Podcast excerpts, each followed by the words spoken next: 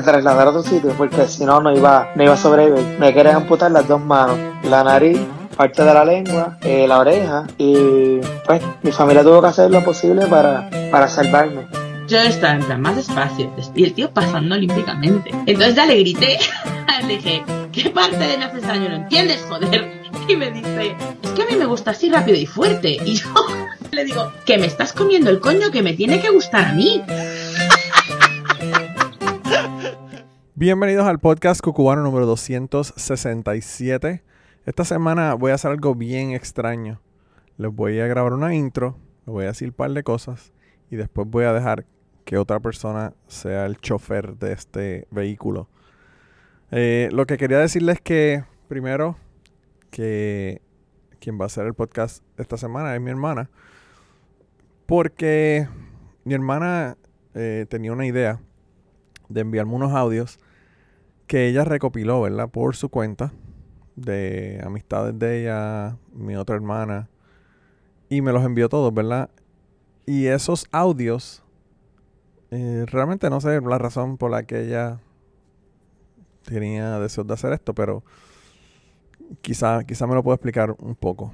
Eh, mi hermana aparentemente escuchó el episodio donde yo hablé de la muerte de mi mamá, que me parece que es de los primeros, me parece que es el número 6 o algo así, no, no me acuerdo cuál es el número, pero se llama 4 de septiembre. Y pues mi hermana, viendo o pensando de que venía una fecha muy importante, eh, decidió que quería hacer lo mismo, pero con mi papá. Y entonces, mi papá tuvo su cumpleaños la semana pasada. By the way, hablando de fechas, mi hermana eh, dijo la fecha incorrecta. Mi papá nació en el año 38, no en el 37, como me parece que dice. Anyway, el caso es que nació en el 38. Eh, así que eso, eso es una nota de corrección, ¿verdad? A lo que ella comenta. Y pues ella me, me grabó un audio hablando de mi papá. Yo pensé que iba a ser un audio de 10 minutos. Y terminó siendo como una hora. Así que por eso le digo que ella es la que va a guiar este episodio y les va a hablar de todo este episodio porque yo no voy a hablar más después de esto. Y además, pues recopiló historias de mi papá, anécdotas de cosas de, que mi papá había hecho. Y eso lo voy a poner al final después de que ella le cuente la historia, ¿verdad? Eso van a tener que esperar un buen rato para eso, pero pues al final de la historia va a estar esa, esa parte. Y entonces, pues nada, yo lo que voy a hacer es que la voy a dejar a ella para que le haga el cuento. Hubo los audios de sus amistades, los audios de mi hermana mayor, no los incluí porque algunos eran redundantes, otros eran demasiados, ¿verdad? Para, para hacerlos en un solo episodio del podcast. Así que yo lo que voy a hacer es que lo voy a poner en Patreon para que las personas que les interese escuchar esa otra parte de los audios que no sé aquí, pues lo puedan escuchar ahí en Patreon. By the way, en Patreon puse la historia de este mes que se llama Mamada Mexicana. Con eso se lo digo todo. Y además he puesto dos check-ins eh, este mes, así que eso lo pueden ir a escuchar, allá. Tiene uno, uno de los check-ins tiene una historia y, unas cosas que me pasaron que son bien interesantes. Y quise contárselas allá en Patreon. Y pues además tengo otro, otras cosas, ¿verdad? Como estuve con eh, Gary Gutiérrez en su programa y le puse un enlace allá. Pero eso también creo que lo puse en Twitter. Y otras cosas que pues que son solamente para las personas que están en en Patreon. También hice un video sobre equipo de podcasting para las personas que están interesadas en hacer podcasting. Yo básicamente les enseño eh, el equipo que tengo y les doy recomendaciones de qué deben de hacer, qué no deben de hacer. Le hablo de los errores que cometí cuando comencé a comprar equipo para hacer podcasting. Y pues todo eso está en un video que está también allá en Patreon. Eh, así que todo eso lo pueden ver allá. Eh, los tiers, pues cada, cada persona chequen cuáles son los tiers. Tengo uno de 1, uno de 5 y uno de 10 dólares. Y cada uno pues tiene una descripción de qué son las cosas que están incluidas con esos tiers. Así que eso vayan allá. Pero nada, por un peso tienen los check-ins, tienen los extras de los episodios. Y además de eso tienen los episodios adelantados cuando es posible. Así que eso es un montón por un peso. 25 centavos semanales, gente. Eh, hay meses que, que, es menos porque son 5 semanas. Pero bueno. Eh, Además de eso, pues también quería decirle que estoy en Telegram, así que si quieren me mandan un mensaje a Manolo Matos en Twitter, Manolo Matos por Telegram o a Manolo Matos en Instagram y en cualquiera de esos tres lugares yo le doy el enlace para que entren allá al grupo de Telegram. Eh, tenemos un montón de gente allí en Telegram que están compartiendo un montón de cosas bien interesantes. Se están peleando eso si no están allá. Así que dense la vuelta por allá, por Telegram, para que vean todo eso. Y nada, básicamente eso es lo que le quería decir. Solamente le, quería explicar. Una persona que lleva haciendo podcast por 10 años debería saber que las notificaciones del teléfono se deben de apagar antes de que uno comience a grabar. Eh, eso es uno de los consejos para los podcasteros. Se los estoy dando de gratis, no se los estoy dando en Patreon. Así que si escucharon esa notificación de mi teléfono, se dan cuenta de que todos cometemos errores. Pero anyway, el caso es que eh, eso es lo que le quería decir. Van a tener entonces a mi hermana menor, Muriel, hablándoles de mi papá. Eh, y luego de eso entonces unas historias, algunas súper graciosas de mi papá, de las locuras que él hacía que eso lo cuenta un primo de nosotros y ellos en una conversación que tuvieron en casa de mi tía, que se la incluí al final de esto. Así que nada, sin más, los dejo con mi hermana y que pasen una semana brutal, que pasen un Thanksgiving cabroncísimo. Traten de no hacer locuras y reunirse con 100 personas para celebrar Thanksgiving. Eh, traten de controlarse con la cuestión del, del, del distanciamiento social y todo lo demás, porque de verdad que yo no sé, yo tengo la impresión de que después de Thanksgiving va a haber una ola cabroncísima de coronavirus. Y después de Navidad va a haber otra ola cabroncísima de coronavirus. Y pues no sé, ya a mí aquí en Estados Unidos, donde yo estoy, me dijeron que mi hijo no regresaba a la escuela para clases en persona hasta el año que viene. Así que la cosa está pelúa, gente. Cójanlo con calma. No, no se, no se vuelvan locos. Y vamos a ver si podemos poner esta mierda bajo control. Ya en las vacunas. Le diría que no le tengan miedo a las vacunas porque hay mucha gente que tiene teorías de conspiración con las vacunas. Yo que soy biólogo sé que, no hay que tener ninguna teoría de conspiración. Pero, pues nada, eh, no cuenten con las vacunas porque no sabemos cuándo van a llegar. Así que vayan, vayan cogiendo las cosas con calma no se vuelvan locos y, relax, ¿verdad? Relax. Ahora, si se están reuniendo con amistades, con familiares o lo que fuera en Thanksgiving, aún, aún con la máscara puesta, saquen el teléfono y graben historias y me las envían. Así que nada, nos vemos gente, se cuidan un montón y los dejo con mi hermana. Ahora sí. Buenas, es Muriel, la hermana de Manolo. No sé si Manolo lo va a poner, en dónde lo vaya a poner, si lo va a poner, pero bueno, yo quería hablarle de papi. Papi nació el 16 de noviembre de 1937. Sé que él tendría 83 años ahora. Eh, estoy grabando para esta época porque pues el 16 de noviembre hubiese sido su cumpleaños. Y para él los cumpleaños eran súper especiales. Él siempre estaba celebrando los cumpleaños de todo el mundo, siempre se acordaba del cumpleaños de todo el mundo. Me llamaba a mí para acordarme el cumpleaños de Mirza o el de Manolo o el de mis tías o el que fuese. Y como decía Mirza también, un mes antes empezaba, yo no quiero que me regalen nada, a mí no me hace falta nada. Si me van a regalar algo, regálenme billete de la lotería. Ese era el único regalo que él pedía. Pero siempre este, uno le compraba su bizcochito y su cosa y él siempre estaba contento. Eh, papi era un hombre pues que nació en el 1937, o sea que quiere decir que era un hombre a la antigua, de un pueblo. O sea, papi era machista, era, pues tenía sus cosas, pero era yo creo que reflejo de la época en que nació y la época en que se crió y el entorno en que se crió. Él fue el menor de, los, de tres hermanos, así más o menos como Manolo, que eran dos hermanas mayores y luego vino Manolo y en el caso de papi, pues vino papi. O sea que él tenía dos eh, mujeres que estaban pendientes de él, las hermanas, y la madre.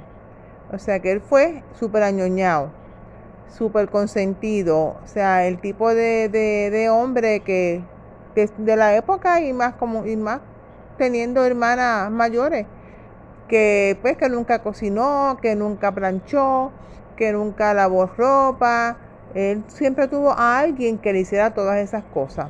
Y eran sus hermanas y su madre y luego pues pasó a mami. Él era súper dependiente de mami.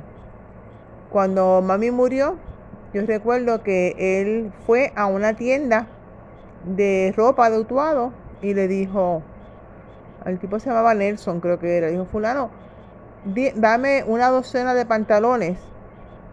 Y él le dice, pero ¿qué size? No sé, lo que me compré a Ceci. Y él se compró una docena de pantalones. ¿Para qué? Para no tener que pensar en comprar más pantalones en buen tiempo. Porque él nunca se compró ni el desodorante, ni la navaja de afeitar. Y pues fue bien fuerte cuando mami murió, porque se quedó como que dice, como desamparado, porque abuela se había muerto, mi hermana y yo estábamos en San Juan, y él estaba pues con mis tías, pero no es lo mismo. Yo me acuerdo que cuando mami murió, yo iba los fines de semana actuado y entonces yo me ponía y le cocinaba cosas como que espaguetis o cosas que quizás no eran tan complicadas, pero son cosas que en casa de abuela Miriam no hacía y cosas que mami hacía. Y pues e, ese tipo de, de mentalidad. Yo creo que por eso fue que él se casó tan rápido cuando quedó viudo. Obviamente, cuando uno hace las cosas sin pensar, no hace las mejores elecciones. Pero bueno, eso será otra historia. Cuando él, cuando él se casó, más que mami murió, mami murió en septiembre y él en enero se casó. Yo fui a casa de mis primos y todo el mundo estaba como que con la cuestión de, de como de averiguar y de saber y de... Pero nadie, nadie se atrevía a preguntarme nada. Y yo como salí a mi madre, le dije, ¿qué es lo que ustedes quieren saber? ¿De la boda de papi? Sí, papi se casó. ¿Con quién? Con fulana de tal. La conozco, no sé quién es esa señora. Me han hablado mal de ella, pero yo no la conozco. Yo no sé quién es ella. Que si pienso que la tenía antes de que mami se muriera, yo entiendo que no. Porque ella, ese último año antes de mami morir, papi se la pasó todo el tiempo con mami. Que mami, que era una mujer tan independiente y que toda la vida trabajó y que toda la vida entró y salió como le dio la gana, le decía, ya Pucho me tienes harta, porque le digo, tengo que ir a Tetuán a buscar un, uno, mami trabajaba buscando desertores escolares y entonces tenía que ir a, los campos en, en, Utuado y a veces a, barriadas, a sitios, sitios que no, no eran tan fáciles. Y pues mami, feliz de la vida iba, mami no tenía ningún problema. Pero entonces papi, no, que tú para allá, para Tetuán, que no, que esa carretera, que si está lejos, que si este, tú estás media mala. Y se montaba con mami y iba con mami a acompañarla. Y ese último año de verdad que mami me decía, me tiene alta ya, que me, que me deje libre, que, se, que no se preocupe por mí. Así que yo no creo que papi haya tenido a esa señora antes de que mami muriera. Que la señora es una cabrona, sí, esos son otros 20 pesos. Que se aprovechó, quizás se puede decir esa palabra, de un hombre que estaba en baja? Sí. ¿Que Mirza le espantó cuando le dijo que la casa era de nosotras? Sí. Pero bueno, eso son otros 20 pesos. Pero nada, volviendo a papi, pues papi era, eh, yo entiendo que papi era el hombre este que es muy buen padre y no tan buen marido. Porque papi era medio jodón, pero como padre era súper alcahuete. Era sobreprotector porque de verdad que si Mirce y yo nos hubiésemos quedado viviendo en Utuado y no nos hubiésemos ido a, estudiar a la universidad y después a trabajar en San Juan y eso, estaríamos a mona, porque papi no, no permitía como que ni, nos miraran. Pero aparte de eso, o sea, conmigo fue súper alcahuete. Él, yo me acuerdo que este, cuando yo era chiquita, yo metía un pie, lo que llaman en Puerto Rico media samba. Todavía meto, lo meto un poco, pero bueno, papi me traía a San Juan a comprarme los zapatos y a los y a los a los médicos para nada, porque después cuando mami compraba los zapatos ortopédicos que en aquella época eran horribles y carísimos, mami me los compraba y papi me los quitaba porque eso era feo. Pero papi venía y me traía. Yo me acuerdo también que una vez ya estaba en la universidad, empezando la universidad, y me daba unos dolores de cabeza bien grandes, bien, bien, bien fuertes. Y entonces eh, fui al doctor y me mandaron a hacer un estudio nuclear con un isótopo radiactivo y no sé qué, y me hicieron el estudio. Para el resultado, yo todavía era menor de edad, en que estaba en la universidad, tenía menos de 21. Para el resultado, pues tenía que estar este, un padre. Entonces, papi le decía a mami que, fuera ella. Pero entonces papi quería venir, porque papi quería saber qué pasaba. Pero papi no, no se, no se atrevía a venir solo. Entonces mami decía, pero si tú vas a ir, ¿para qué voy yo? Faltan los dos al trabajo para nada, vete tú solo. Y papi no, yo voy, pero tú tienes que ir conmigo. Bueno, tanto estuvo la pelea hasta que papi vino solo conmigo. Cuando el doctor chequeó y dijo que todo estaba bien, que no había ningún problema, papi empezó a llorar. ¿Por qué? Hay que entender también que mami tuvo cáncer y que mami, eh, bueno, le dieron tres meses de vida y después de eso tuvo a Manolo. Eso ya le hemos dicho en otros en otra, este, otros podcasts. Pero, o sea, que papi tenía como que ese temor del cáncer y de la cuestión muy alerta. Pero era súper alcahuete. Con nosotros, con Mirce y conmigo eran súper alcahuete. Yo me acuerdo que una vez Mirce estaba en la universidad e inventaron un viaje para Vieques. Era en noviembre. Yo todavía estaba en la high, pero podían haber invitado y pues yo quise ir con Mirza. Fue para el descubrimiento de, Puerto Rico, el 19 de noviembre era la excursión. Y en Puerto Rico en noviembre llueve muchísimo. Y digo, todo llueve mucho todos los días. Pero ese día era por la carretera vieja de Utuado Agresivo, que eran curvas y precipicios y derrumbe. Y entonces, eh, papi, mi tía, Aya, me iba a llevar a Arecibo el día anterior. A, yo me iba a quedar en el hospedaje con Mirza y por la mañana, que era como las 6 de la mañana o algo así que salía la guagua, salíamos de, de la guagua en la excursión. Pues allá fue y había derrumbe y los derrumbes los estaban limpiando con maquinaria. Y ella viró y dijo, mira, no puedo ir parecido porque está, hay derrumbes, así que yo no voy parecido a llevar a Muriel. Pues, no vaya.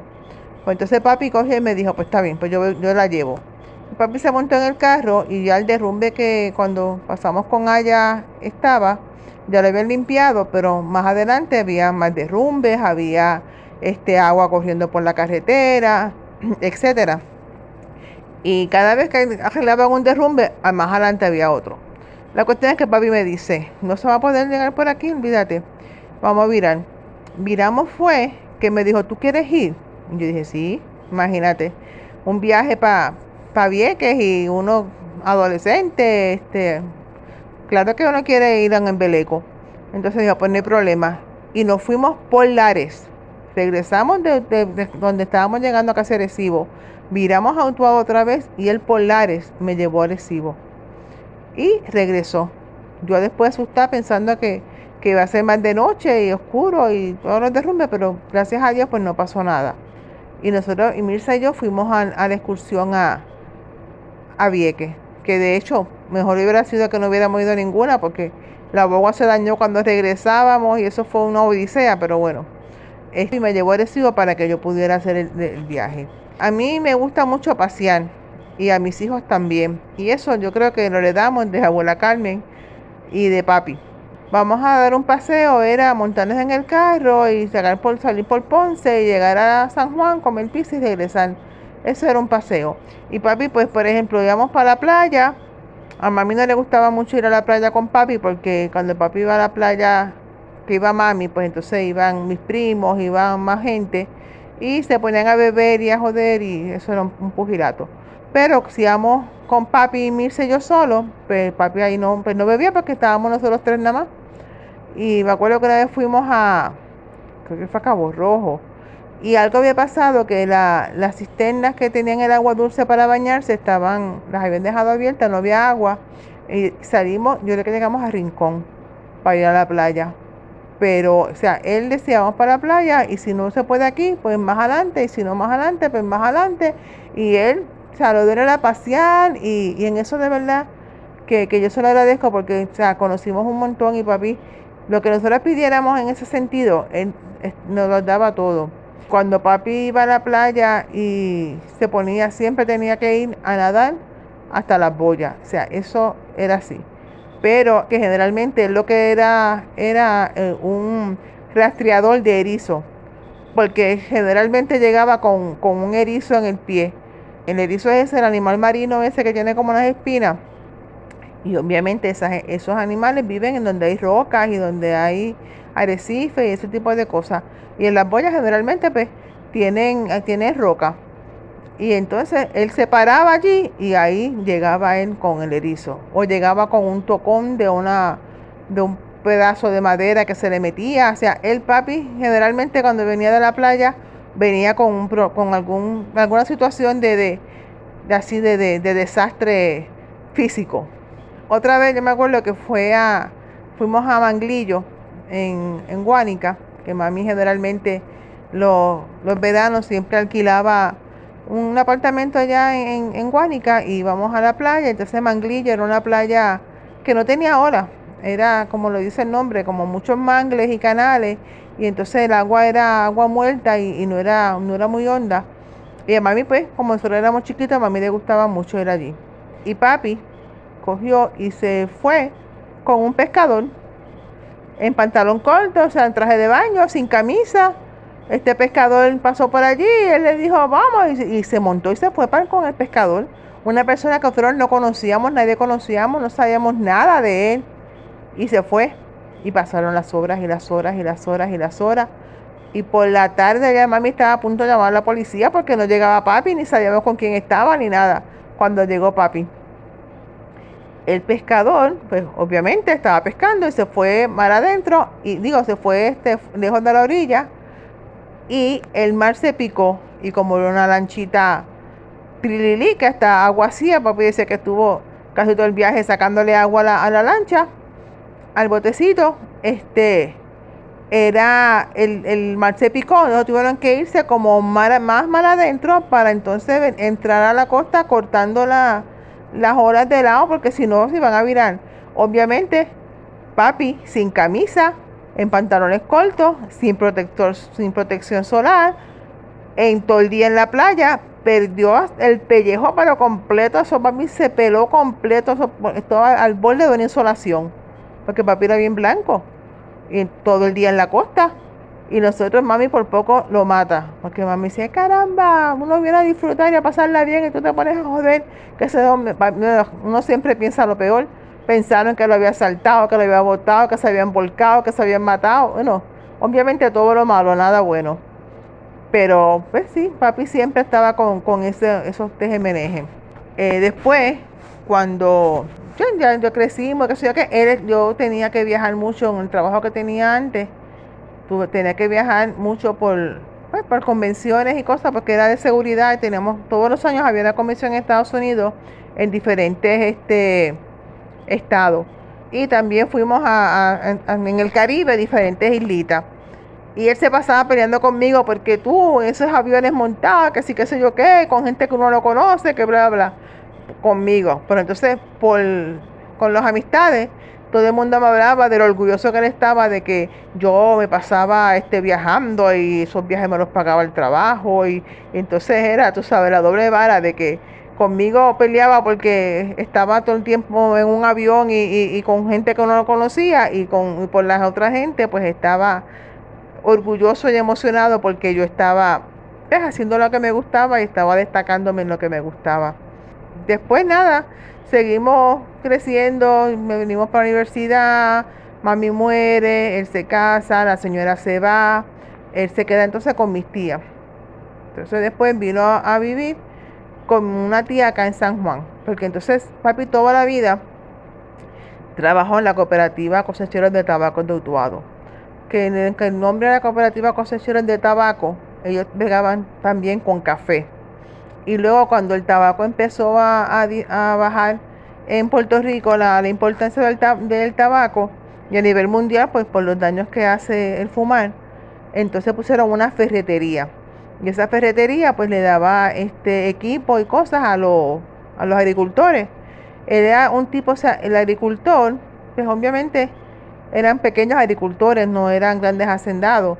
Y pues ellos tenían, como todo, todo agricultor, tiene que sembrar, esperar un tiempo para cosechar y luego entonces que puede vender y sacar las ganancias. Y la cooperativa lo que hacía era que le daba, este, como que le prestaba el dinero para que pudieran vivir en lo que estaba el cosecho, ya fuera de tabaco o de café. Luego, cuando ya estaba el, el, producto ya estaba maduro, pues entonces ellos le llevaban a la cooperativa el tabaco o el café y se lo vendían a ellos y con el dinero que con el producto que ellos tenían, pues ahí saldaban la deuda que, que le, habían habían prestado a la cooperativa y, pues, y lo demás pues era la ganancia del agricultor. Y papi empezó allí desde abajo, papi empezó pesando el tabaco que, que vendían. Y siguió escalando, escalando hasta que terminó siendo el director de, de la cooperativa. Y ese fue su trabajo desde como los 20 años hasta los 57 o por ahí. Después que mami murió. Hasta que cuando mami murió todavía estaba trabajando en la cooperativa. Un par de años después de eso, la cooperativa cerró, pues porque vino un problema con el café, un, una, como un insecto, como un hongo, la roya que llaman, y, y se acabó casi el café en un tiempo en Puerto Rico, el tabaco ya no se vendía más, y siguieron pues 20 mil situaciones y la cooperativa cerró. Y él se queda con 57 años cuando con el único trabajo que tuvo fue la cooperativa. O sea, él estaba desnudo, con un cuarto baño y, y pues y un trabajo de toda la vida que ya no existía. Su gran amigo que Manolo también lo contó cuando contó lo de que mami, cuando mami murió, eh, Quitín Lugo, que ese señor, de verdad que yo hace años que no lo veo, pero yo le tengo un gran aprecio. Pues él, él era, había sido alcalde de Utuado, ya no era alcalde, y trabajaba creo que en el municipio de San Juan, no sé en qué área. Y le dijo, este, pues, Pucho, si tú quieres, hay un trabajo en San Juan de chofer mensajero, si tú quieres, yo te lo consigo. Y papi le dijo que sí, de ser director, fue chofer. Pero a papi no le importaba. Papi lo que le importaba era tener un sueldo y papi lo que le importaba era estar entretenido. Porque como él me decía, le decía a la gente del trabajo, yo hasta por un peso trabajo, porque yo le quiero estar entretenido. Obviamente a los 57 años todavía pues le faltaban 5 años para el seguro social. Tiene que trabajar en algo para vivir esos 5 años. Y empezó trabajando en el municipio de San Juan y fue en diferentes, fue en el, en el Coliseo, fue en la placita del mercado, en diferentes sitios. Él era pues chofer mensajero y hasta ahí trabajó hasta pues que se retiró ya casi a los 70, 70 y pico que fue cuando ya estaba súper malo del corazón, que el doctor nos dijo pues que ya casi no, lo que iba a hacer era de la cama al sofá y del sofá a la cama, sin saber que era puchomato. Y él, después de eso, él se, como un año, estuvo sin trabajar porque ya como al año él murió. Entonces él vivía acá en San Juan mi tía se va para, para, Estados Unidos, está queda un tiempo solo en la casa de mi tía y luego yo me voy a vivir a la casa de mi tía que era más grande y él vive conmigo. Alejandro es mi hijo mayor y papi era, o sea, le decía el pollo. Alejandro era la luz de sus ojos. O sea, y yo, la paciencia que mami tenía de maestra, se la llevó cuando se murió porque yo no tengo ninguna. Y Alejandro no me copiaba y Alejandro, eso todas las noches era una pelea con Alejandro para estudiar y papi quitándome el muchacho, quitando, quitándole de encima del muchacho, porque yo a punto de escocotarlo y papi, y yo papi no me quité fuerza moral, es que tú no tienes que estar gritándole, que así que soy yo que bueno, la pelea todas las noches, papi defendiendo a Alejandro y yo peleando con Alejandro. Después crecieron y no sé qué. La cuestión es que papi compraba un saco de China, porque en la avenida Piñero antes, cerca del, del para los que son de Puerto Rico, en la Avenida Piñero, después eh, del Parque Luis Muñoz Marín, había un señor que vendía china. Básicamente eran chinas, no, no eran de esos puestos de frutas de muchas cosas, sino él vendía china. Y papi compraba un saco de china, porque eran chinas buenas, chinas dulces. A mi hija, Anita, le encantan las chinas.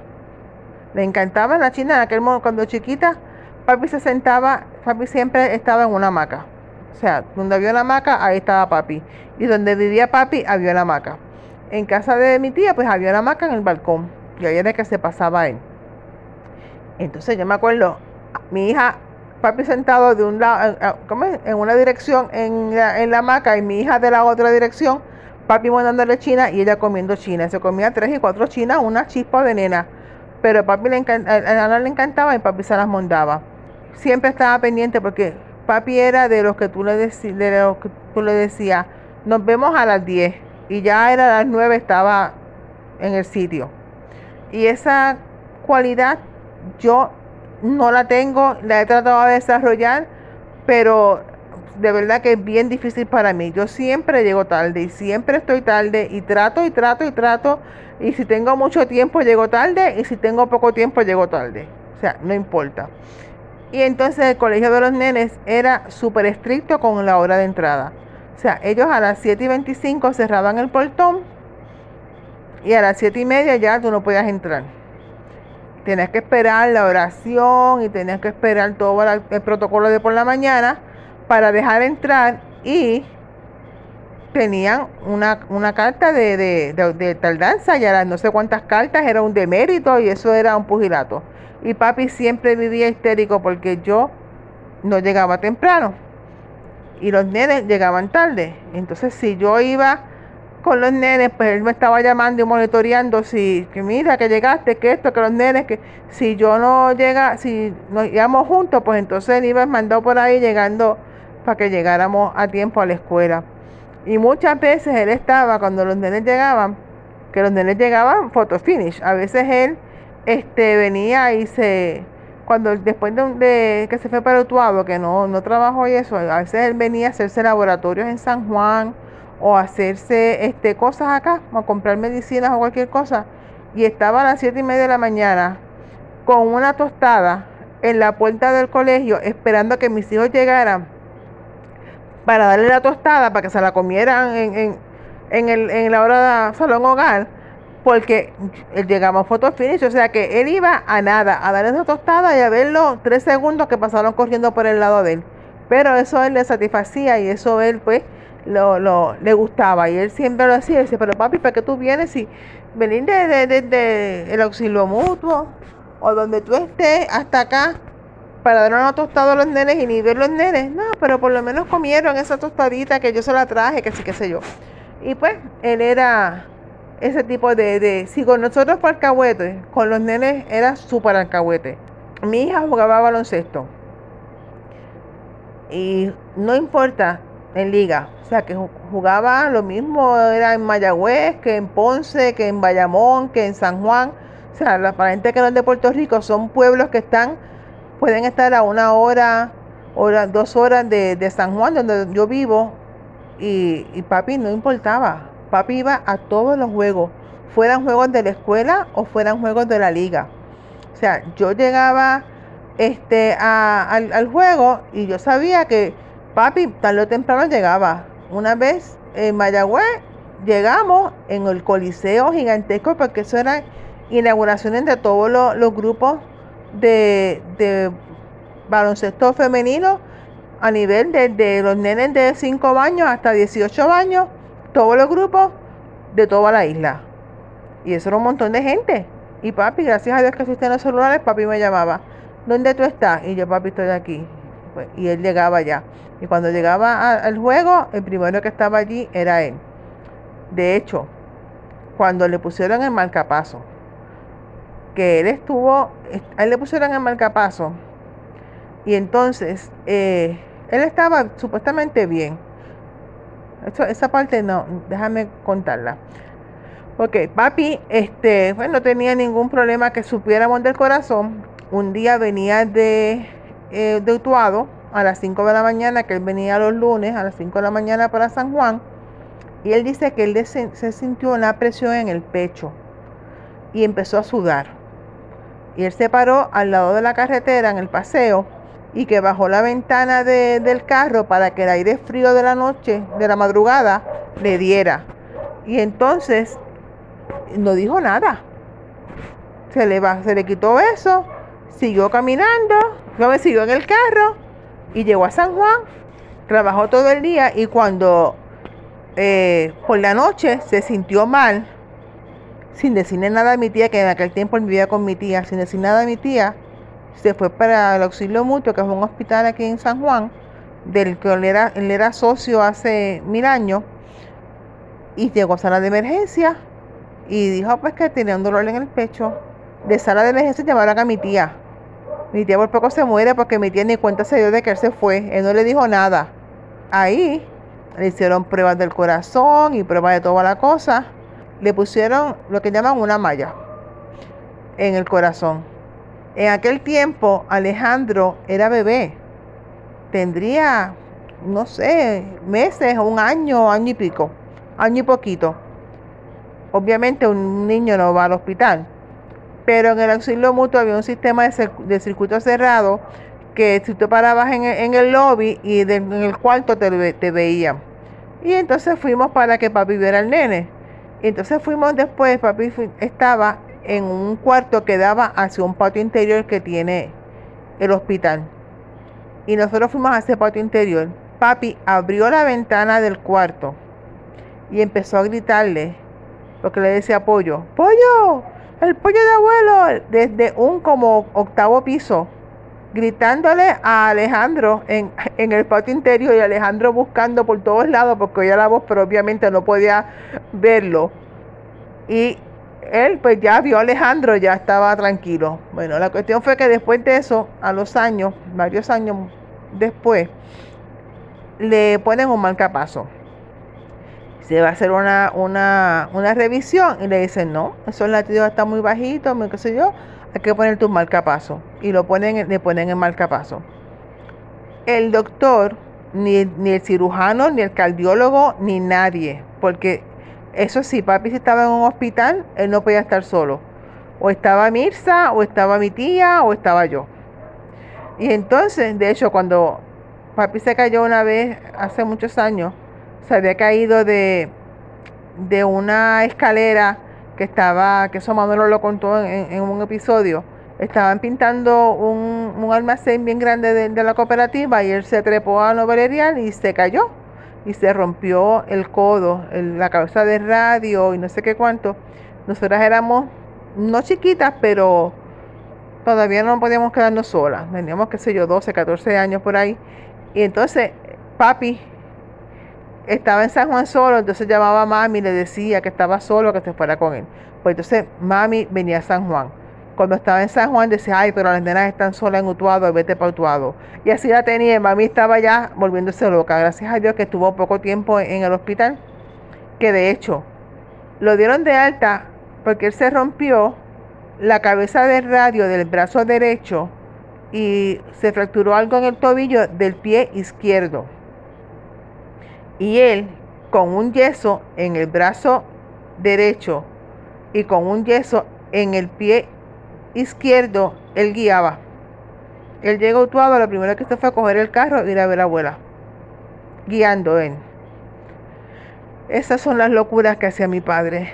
Pero bueno, volviendo a, lo del corazón, como nosotros sabíamos cómo era él, nosotros pues teníamos que, siempre estábamos pendientes de él. Y nadie nos dijo nada. La cuestión es que le ponen el marcapaso, lo dan de alta, se va para casa, está lo más tranquilo por allí ¿Y qué pasa? Que cuando va a la cita del cardiólogo, su primera cita después de la operación del marcapaso, el cardiólogo le pone, pues llaman al, al técnico del marcapaso para que se lo chequeen. Cuando el tipo se lo está chequeando, el marcapaso no está funcionando. Cuando se ponen a chequear, los cables, que, que el marcapaso son unos cables que llegan hasta el corazón, los cables no habían llegado al corazón sea que papi estuvo un mes con el marcapaso, viviendo y funcionando sin marcapaso, porque no estaba conectado. Que eso pues es un mal práctico y la cosa, pero todo el mundo se, se curó, que no fui yo, que fue el otro, que no sé qué, que tenían que decirle que vente madre. Al fin y al cabo no se hizo nada, pero entonces el doctor le dice, el marcapaso no está funcionando, hay que conectártelo. Vete ahora mismo para sala de emergencia que te voy a dar un cuarto porque hay que arreglarte eso ahora. Y él dice, ah, está bien, no hay problema. Y cogió y se fue para dejar su carro en mi casa, para no dejarlo en el hospital. Y de ahí llamó a mi hermano y le dijo, Mirza, estoy aquí en casa de Muriel, este, pero tengo que ir para el hospital porque tienen que arreglarme el marcapaso, ven, búscame. La enfermera del doctor había ido hasta el parking buscándolo, porque cuando salieron a buscarlo no lo encontraron, pensaron que se había mareado, que se había caído, que, que algo le había pasado y no él estaba en casa en la hamaca esperando a que Mirza lo fuera a buscar. Cuando llegaron a, emergencia le dieron un regaño y después de eso Mirza y yo aprendimos que no fue a ninguna cita solo. O iba Mirza o iba yo, porque esas cosas él las hacía. Nada, al fin y al cabo le dan el marcapaso y él sigue funcionando su vida lo más bien, lo más normal años después, porque fueron como, como a 10 años después de que le pusieron la mallita, la chequearon, no sé qué, todo estaba bien, no hubo ningún problema. Años después entonces le ponen el desfibrilador. El desfibrilador este, es pues mucho más complicado y ahí fue que el doctor le dijo de que tenía que estar simplemente de la casa al, al balcón y de balcón a la cama, bla, bla, bla. Y él hizo todo lo que, todo lo que no, lo que no era. Él guiaba, él iba a San Juan, él hacía 20 cosas. De hecho, fuimos a las cavernas de Río Camuy, Camuy. Y yo en una de las partes de, de la caverna, hay como una cuestita. Y él como que se cansó. Y entonces me dijo, déjame descansar aquí un momentito, déjame cogerlo con calma porque como que estoy cansado. Y nos, nos paramos un momentito y después siguió. Cuando fuimos a la próxima cita con el, eh, el cardiólogo invasivo este para cotejarlo del el desfibrilador, yo tenía una lista con todas las cosas que yo había notado de papi para preguntarle al doctor. Y yo le digo al doctor, mire doctor, nosotros fuimos a las cavernas de Río Camus y él se, se fatigó, qué sé yo qué. Y el doctor me dice, perdóname, ¿qué tú me estás diciendo?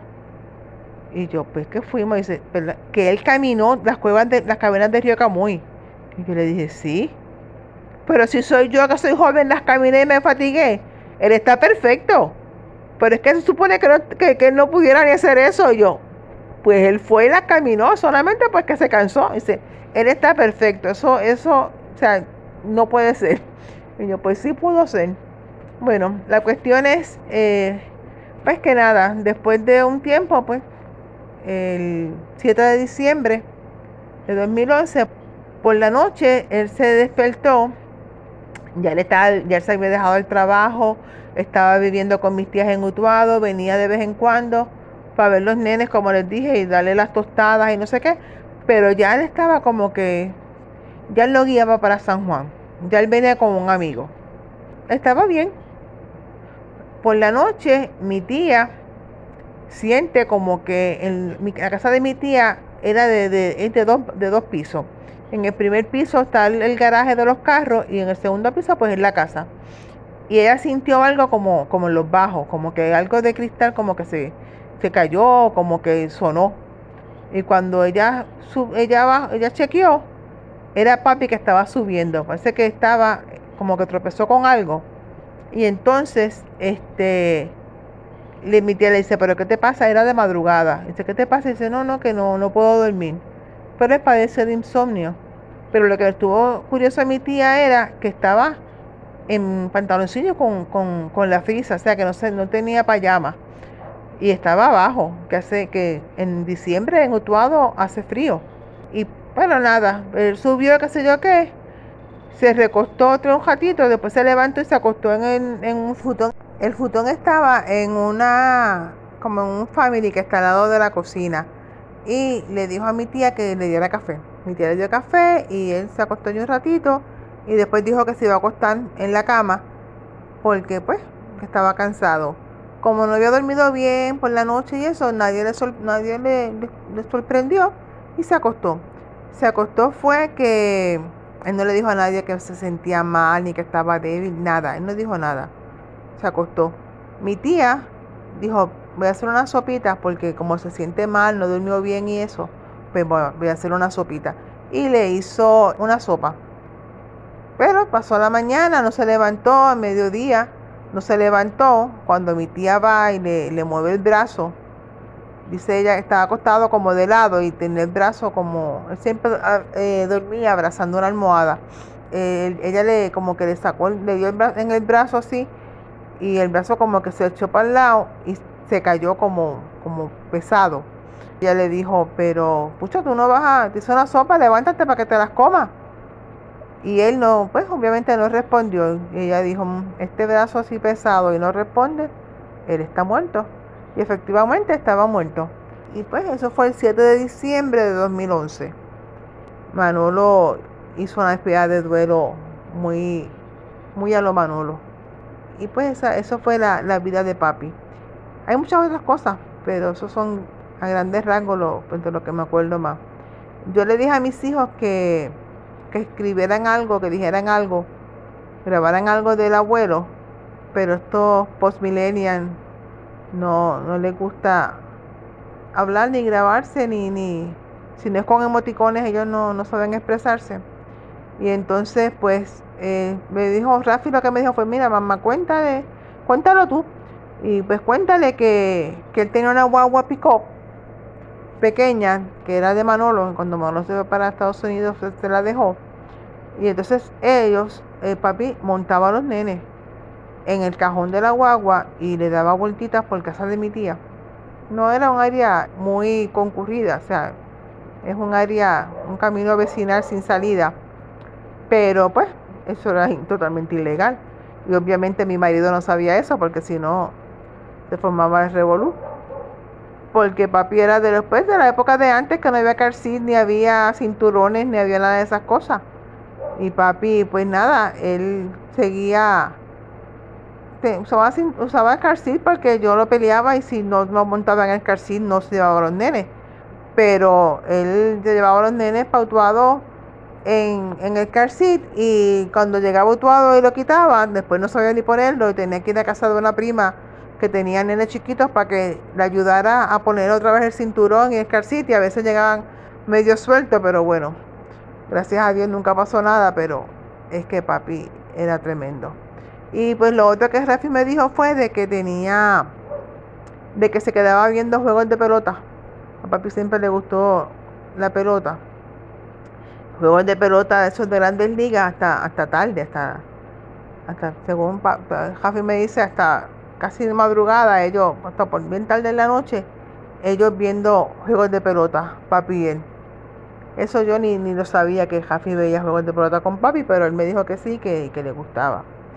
Entonces Anita me, me estaba me comentó eh, de que una vez, hablando de cinturones y car una vez ellos fueron a casa de, de una, una familia que vive en un campo en Utuado y cuando bajaron de, de casa de mi prima, algo se le cayó a papi.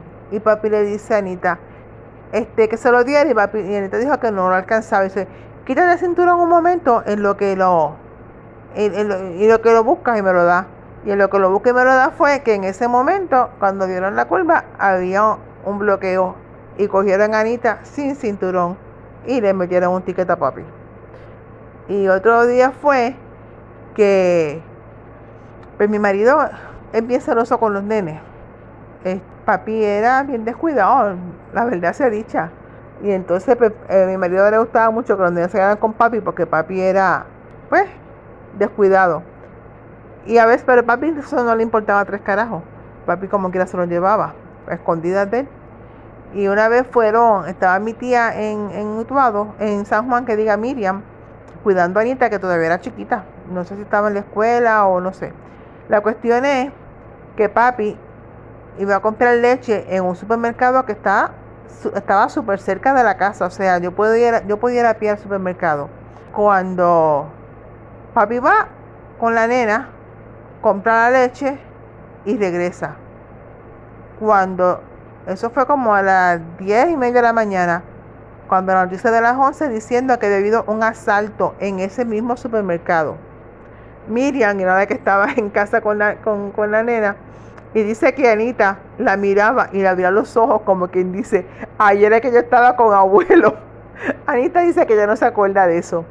Pero Miriam siempre me contaba eso. Decía, a mí lo que me estaba era que a mí era tan chiquita y con la malicia de que sabía de que no pueda decirlo y que y cuando Tito viene y me dice, mira Muria, que saltaron ahí en el amigo, que así que soy yo qué, a pleno, a pleno día. Y yo, ajá, de verdad. Y después Miriam me dijo, ay, yo estaba pucho con la nena. Y yo, ay, Dios mío, si llega a estar en el asalto, llega a pasar algo, aquí mueren dos o tres. Y yo, ay Dios mío, pero sí, eso eran las locuras de, de mi padre. Y entonces pues el, el nene mayor pues tampoco quiso decir nada, el hombre mayor, porque ya tiene 21. Pero yo sé que él, él siempre entendía que abuelo era, él, me decía a mí, me dijo a mí una vez que abuelo era su figura paterna. La figura paterna de él había sido abuelo y él pues todavía es, resiente mucho, sufre mucho por, pues, por la pérdida de abuelo. Y cuando le dije que me escribiera, que me dijera algo, lo que hizo fue que se le aguaron los ojos. Y dije, pues está bien, no voy a insistirle en decirle nada, en que me diga nada. Porque de verdad pues que, que papi él era, en- papi era incondicional con él. Papi era, a los tres los quería, porque no te digo que no, porque a los tres él era loco con los tres y él o les compraba cosas y eso, ellos, los nenes saben todos, sabían todos los lugares donde vendían pinchos en Utuado porque papi los llevaba a todos ellos. Y donde vendían frappés en todo Puerto Rico porque papi los llevaba a todos ellos.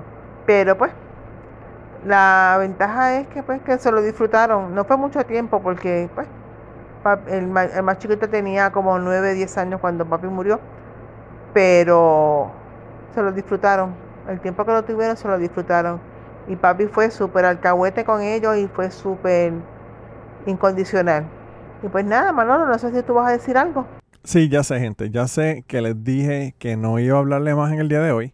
Pero esto lo tenía que poner al final porque de verdad que me pareció tan gracioso.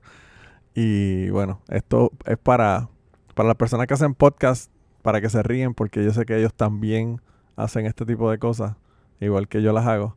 Y para mi hermana, para que esté consciente la próxima vez que me grabe un audio. Chequense esto. Este, este, este, este, este, este, este, pero, este, este, este, este, este, este, este, este, este, este, este, este, este, este, este, este, este, este, este, este, este, este, este, este, este, eh, y entonces, eh, este, el, este, este, este, este, pero él, este, este, y entonces, eh, este, este, y entonces, este, entonces, y entonces, este, este, este, pero pues, este, este, y entonces, y entonces, este, eh, este, este, este, y entonces, este, este, y entonces, este, Si usted es podcastero, prepárese, porque esto es lo que le va a venir para encima. Así que, nada. Y a mi hermana, te quiero un montón. ¿Qué? ¿un cuento de qué? De papi. de Pucho, que se iba con, con Luis, conmigo, con Toño, y entonces le decía, Guillo, vamos a pescar bacalao, a pescar peces. Y entonces tiraba la línea, miraba a Luis y le decía que no se pescaba nada. Volvía de nuevo y como a la hora, Guillo, ¿tú sabes dónde hay peces buenos? En el medio. Ahí montaba a Toño y, y a Luis. Y cuando llegaba al medio, aquí es que se pesca bueno. Y se le paraba en la, en la punta del bote. Y entonces Toño oficiado y Luis oficiado. Y él, aquí es que se va a pescar bueno. Y miraba, Y mira- miraba la yola y seguía para la orilla con ellos dos. Y ellos dos nadando, Y ellos dos nadando. y la, y la yola, Y Luis dice que, que la lengua de Toño era así de larga. la dejaba. es que de puta. Porque eso la encontró en la orilla y, y eso no valía nada. Eran dos tablas. De verdad que papi. Porque después de, de, de tabacalero, si aparecía el tipo, él se lo le daba la, la tabla para que la hiciera. Pero eso era en, en Caunilla o en, do- o en, Caunilla. en Caunilla. En la. En texto por allí, después de la tinajita. Y, de, y, de- y se tiraba con, con toda la que Con tuviera. toda la ropa. ¿Cuántas veces llegaba? Y si no, si ¿Cuánta- era, si era un, un pantalón nuevo, voy, tú tienes una cuchilla ahí, sí, sácala. Entonces, cogí el pantalón nuevo, Ceci me va a matar. Toma, échala en el jeep para que lave el jeep. Y para el agua. Sí, sí, mami, mil veces papi llegó con la, con la, con los pantalones así Cuando no- cortados y con la cartera, con Una la pata, cartera. Una pata más arriba, porque yo lo hacía por maldad. Una pata más arriba y otra más abajo. Y así se metía a los negocios. Dile Güey. cuando se cagó la jata. Güey, cabrón. Tú sabes que tú me la vas a pagar. Pero yo no me dejaba, la cuchilla mía siempre iba aquí. Porque él lo que quería era cogerme el pantalón y Rajártelo por detrás. jajármelo. Pero yo nunca, nunca, nunca le di la espalda. Gente así. Cuando llegaba mucho de tabacalero, estaba Frese para hoy. Él llegaba a casa, quitaba la camisa y bajaba a hablar con Frese. Y entonces había mucha picapita y mucha hierba seca. Y se iban los dos. Entonces, mucho que tú vas a hacer. No, nada. Entonces, él cogía, se acostaba en la hamaca y Frese cogía para su casa. Cuando a Jatito lo pondré en la policía. Yo no he visto a nadie que manda ahí, no. Yo estoy acá metido en la cueva mía y yo no he visto a nadie. Y pucho abajo así en la hamaca, para allá y para acá, como que nada había pasado. Y eso cogiendo fuego y llegando y arriba, a la casa del pobre Chelo. Pero acá abajo la pica pica, el loco. Con Yo- la cara que él decía. ¿qué- ¿Dónde está su fuego? Yo no he visto eso. Ay, madre santísima. Y entonces se metía con fresa a la china, a coger china para beber jugo. Y Como fresa no le gustaba, con juguito de china. Yo me acuerdo que una vez yo venía con él de, no- de noche por la tarde, la vueltita de todas las noches. Y cuando subimos la cuesta, apagar las luces. Porque apagar la cuesta era, era cuando éramos cuatro casas nada más. Y apagar las luces del cajo. Yo, papi, ¿qué pasó? Cállate. Y me bajó, prendió fuego, subió en mandado y metió el cajo a los bajos. Cuando el revolú y el fuego y la cosa, y él con la luz, él a la cuesta con la luz apagada para que no viéramos que éramos nosotros. Chacho, le gustaba, era piromaníaco, papi, definitivamente. Le encantaba pegar fuego. Para Y tumbar palo. fuego. A todo lo que veía. Mira, ya hazme el cuento de. de ay, ¿eso fue que hiciste? De gran, de gran. De la rata. De las ratas. La rata fue que nos fuimos a, a un induro que había por casa de jeep y entonces él subió en el comando amarillo que tenía de tabacalero, ¿te acuerdas? Seis cilindros. Voy tu guía. Pues seguí por para así y nos paramos en cuanto negocio había y bajamos por casa de Gliden y por ahí nos tiramos y salimos al lago Dos Bocas. A donde están los charcos, por ahí cruzamos así. Y entonces Ahí le dimos para atrás y para adelante al comando y Irán se sentó en la cajilla. Y seguimos por ahí para acá, por San José. Cuando llegamos a, la entrada de San José, doblé para meternos por detrás de la, de la emisora para caer al, al río. Cuando tiré segunda, saliendo de San José para el puente, siguié goma y cayó Irán. A la cajetera. en medio de la carretera sentado. Y yo llegué a la punta de allá. A ver, Y entonces cuando, güey, párate. Y yo mando los frenos, ¿qué pasó? Párate. Mira la rata donde está sentada ya. Cuando yo miro por el espejo, Se cayó la rata. estaba Irán, sentado todavía. Pero aquello me hacía así.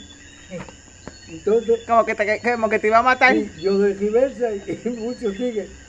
Rata, pero ¿qué te pasó? Que no te aguantaste. Cállate la boca, que este no sabe guiar. Quítale el comando y quítale el comando. Vamos bajío, vamos bajío.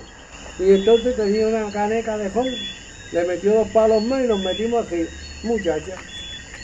Y de ahí salimos y cogimos y nos paramos en la pizzería. Y seguimos para casa. Cuando llegamos a casa estaba papi esperándonos. Qué bonito, ¿ah? Mira para allá cómo está Juan y, Y no saben que la rata se haya caído. Juan y, y Toño, Toño y Pucho.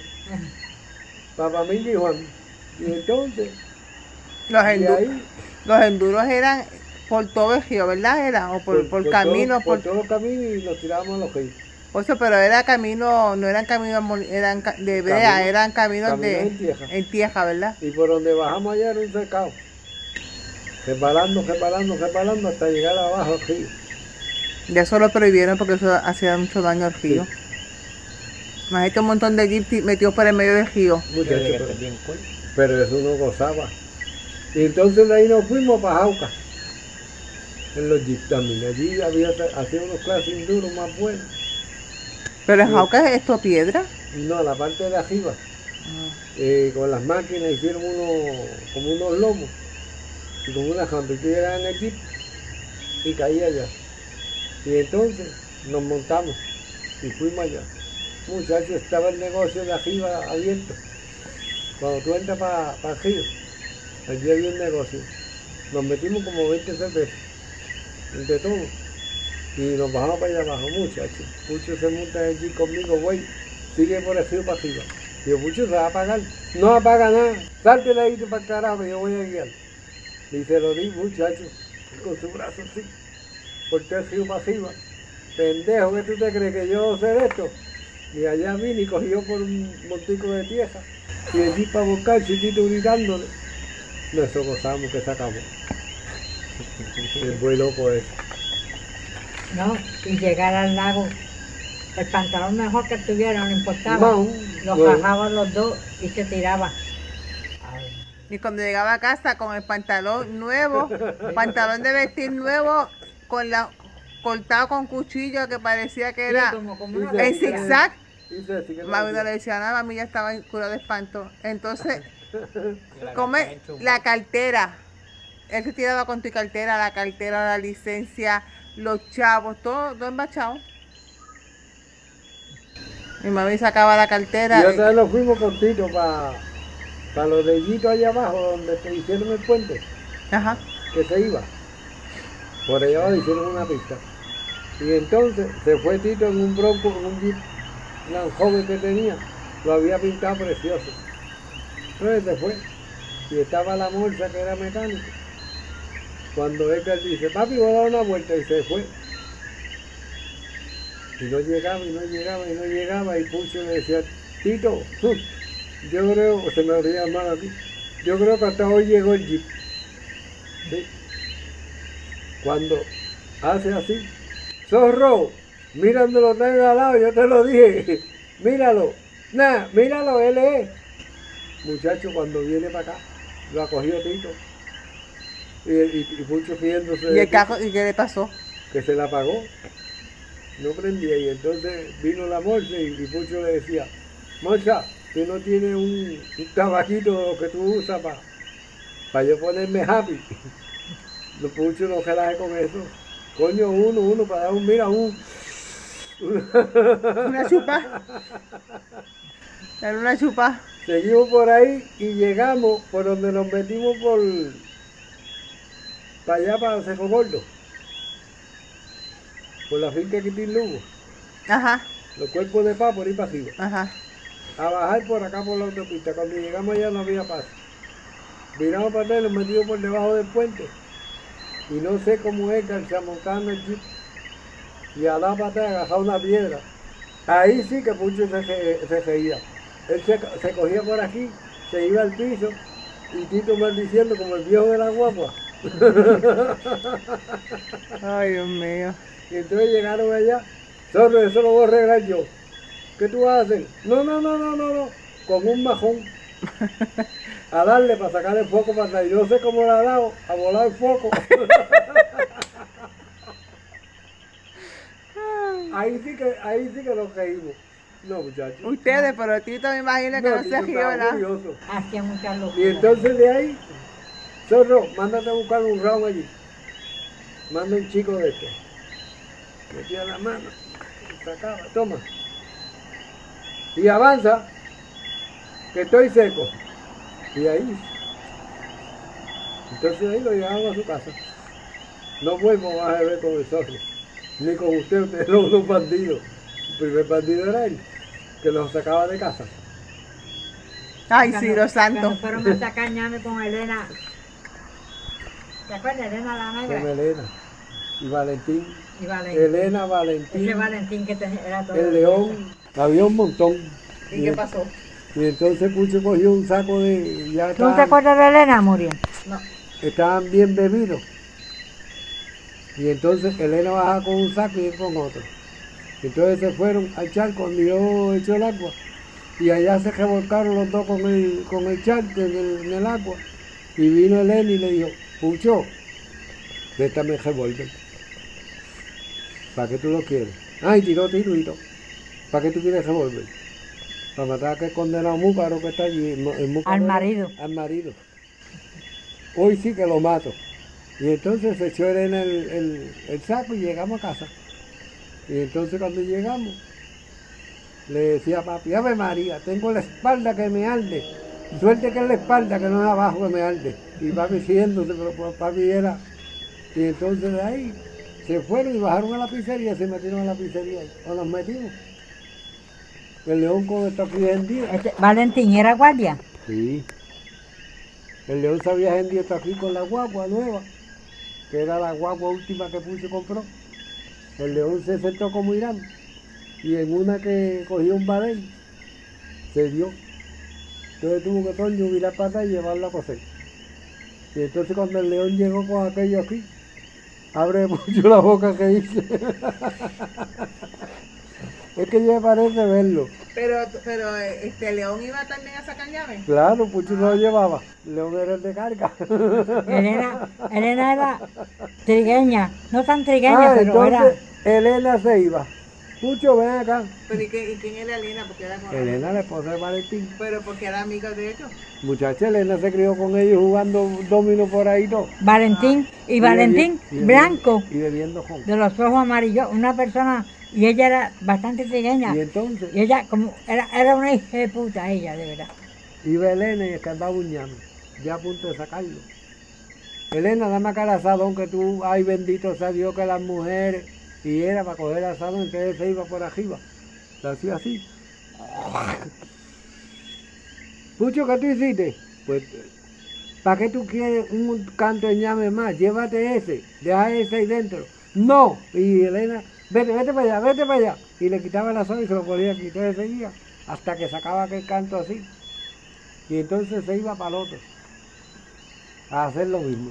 Y casi todo lo desbarataba. Lo, lo del sacañame era que lo cogía, se dejaba para atrás. A pasar el jato. Y cuando me dijo, güey, ataja el perro que va con un ataque. Cuando yo hago así, bajaba el pejo mío con un ataque y yo dije, mira, que se jode el pejo, que baja la joya. Oye, en un par de minutos subió el pejo.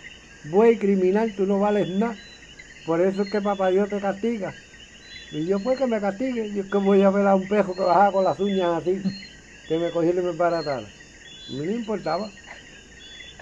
Y cuídate tú que no te caiga de ahí arriba. No, esa, esa Elena era. Elena después, eh, Ay, después estaba papi. trabajaba en la fábrica. Estaba papi también. Entonces Elena llevaba un litro dentro de un saco. Pucho llevaba el litro de él en otro saco con un asador. Yo decía, Pucho, ¿te ayudo? No. Este saco no me lo toca nadie. Ni Ángel me lo toca. Pues mejor cargalo tú. Cuando llegaban allá, Ángel quiere un chipito. Con razón tú no me querías dar el saco. Y era que tú venías brindado. El chichadito de bueno. Y venía. Y decía, no te emborraches, Ángel, que después no te podemos cargar. Toño nos regaña. Toño nos regaña. y ya mami con la comida hecha acá. Con la carne frita. Ay, qué Con la carne frita y ñame. Ay, qué rico. Y Elena acostar la grama, como una puerca ahí. Pero qué rica, que- aquella vida valía un millón de pesos. Si Javi llega a vivir aquella vida, muchacho. Bendito y ese. Tuvimos hasta Cejo Morales. El, múcaro, como tú dices, con Elena. ¿Cómo es? Ella con todas esas pocas vergüenzas y pues, vamos para adelante. Felices. en un bronco por, por el camino de pavimentado. Para Cejo Morales arriba. Pucho se va a pagar. ¿Qué va a pagar? Múntense ahí. Ay, Dios mío, yo encejaba aquel bronco y para arriba, y para arriba, y para arriba, y hasta llegar. Al final, que ahora yo no sé ni por dónde es que se cruza para allá. Y antes de terminar esta semana, queremos darle las gracias a las personas que nos han ayudado con el podcast. Raúl Arnaiz nos hizo el logo y a Raúl eh, sus trabajos los consiguen en homedecomic.com. Así que dense la vuelta por allá y chequen los trabajos de Raúl que están brutales.